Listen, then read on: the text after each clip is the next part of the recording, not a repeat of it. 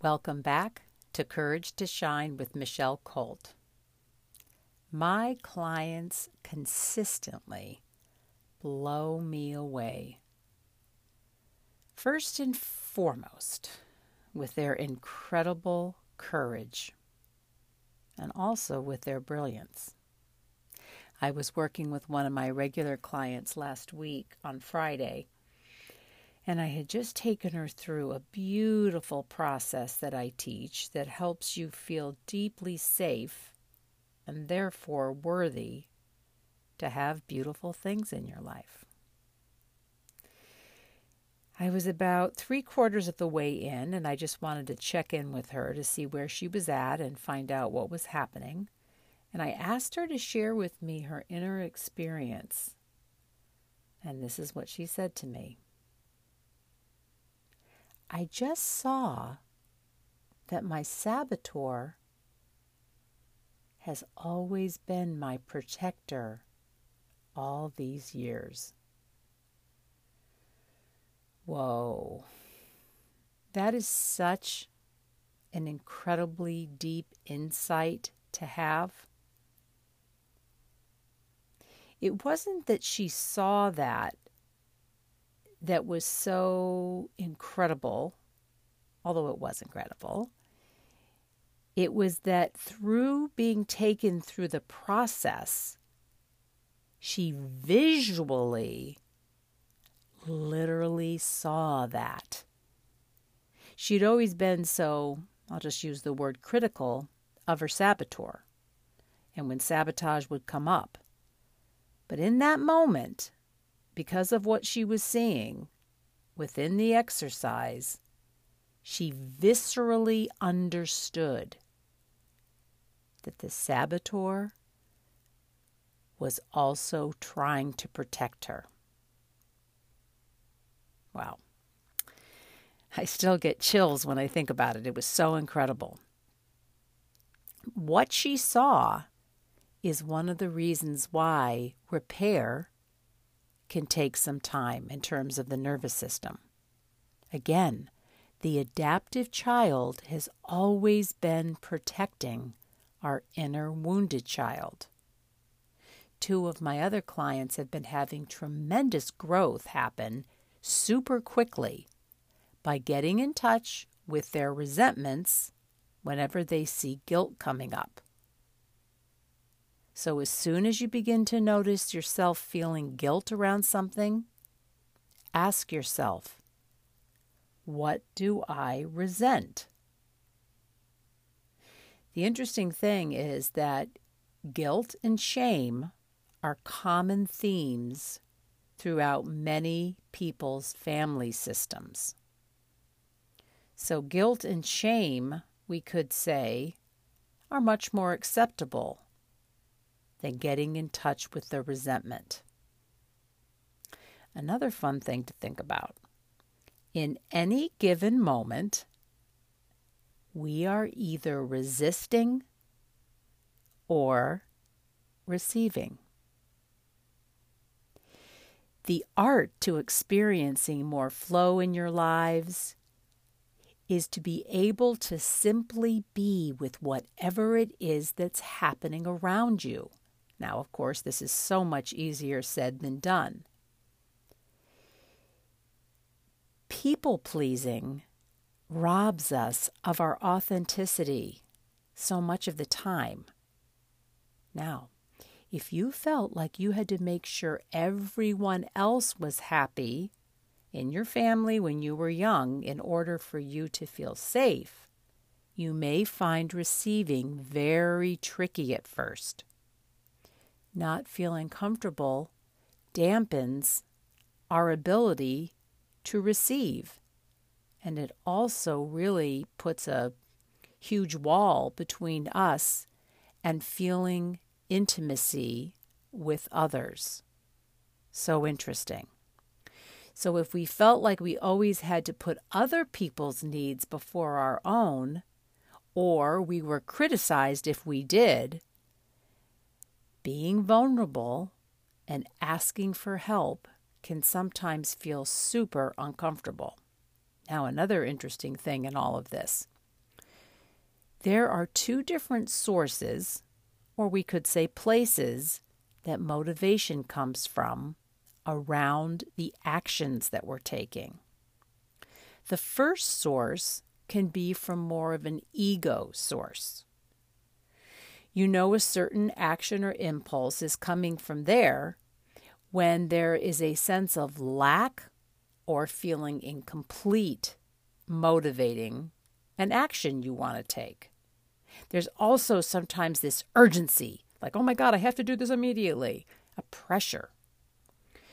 There's this false pretense that if I do this or accomplish this, then I'm going to feel amazing. I'm going to feel fulfilled. It's super helpful to remember. Ugh, I talk about this all the time. It is so helpful to remember that no accomplishment, I don't care what it is, in the outer world is ever going to satisfy the mind slash ego. I like to say that the mind slash ego is like this insatiable animal that will never feel satisfied or full because of any accomplishment. Nothing is ever enough for it. The mind and ego is mainly being motivated from a place of survival and fear. There's nothing wrong with this. In an interesting way, it's the way we are wired. It's just helpful to know and understand this when the mind is up to its usual shenanigans. For some people, this takes the form of catastrophic thoughts, negative thinking, it could be self defeating beliefs. As I often say, the mind is usually lamenting about the past and then regurgitating that lament onto the present moment or worrying about something in the future. Now, check this out. The second source in terms of motivation around taking an action or accomplishing something comes from a place of fullness to begin with. The inspiration is truly coming from the nature of our being. It is being motivated from a place of expressing ourself with a capital S and creativity rather than from a place of proving or coming from a place of lack. Now, another great way of looking at this is that when an action is being generated from our being, there is a sense of wanting to share with others. Whereas when it's coming from the ego slash mind, there is a sense of wanting to prove something, to prove your worth, etc. Now, this can be incredibly helpful to look at when you're wanting to take an action in your life. And a great question to ask yourself is this What thoughts and insights are coming up around taking actions you have taken in the past or you are thinking about taking now? Let me put that out there again. What thoughts and insights are coming up around you in terms of actions and thoughts you've taken in the past or you are thinking about taking now?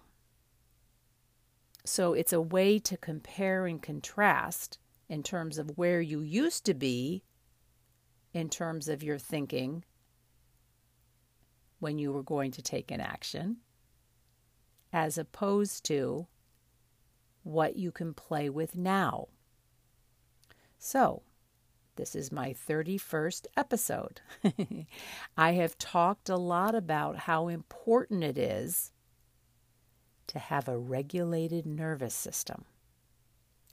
So when you're going to sit down or you're exercising and you're brainstorming and you're going into this place of just kind of thinking about what is the next right action to take or what would be a very helpful action to take, play with some of the nervous system regulation processes. You can let your belly relax, which I recommend doing right now. You can close your eyes if it's appropriate where you are, letting your tongue relax, noticing what the temperature of the air feels like. You can notice the stillness, silence, and space auditorily. Whatever it is that you find relaxing and calming, and at the same time, you feel energized.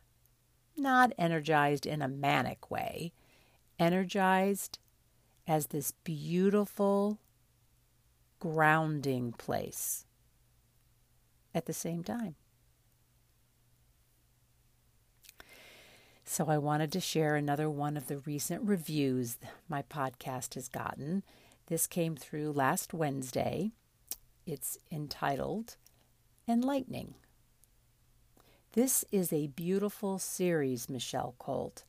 Thank you for sharing these insights with all who will listen.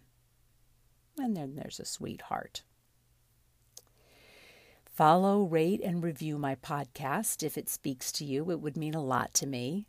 And please, please share the episodes that you really find are helping you that would benefit your friends and family. A lot of people are dealing with a lot of chaos in their lives right now.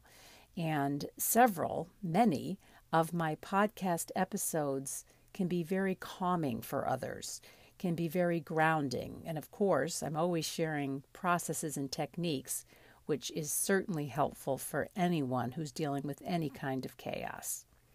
Following me on Instagram is always a good idea, as I'm always posting processes and insights there. Michelle Colt Coach is my handle on Instagram. To get my calming, grounding ebook, The Nervous System Whisperer, you can pop on my website, www.michellecolt.com. And to get more information about working with me privately or to purchase one of my previous online workshops, go ahead and email me at michelle at michellecolt.com. Until next time.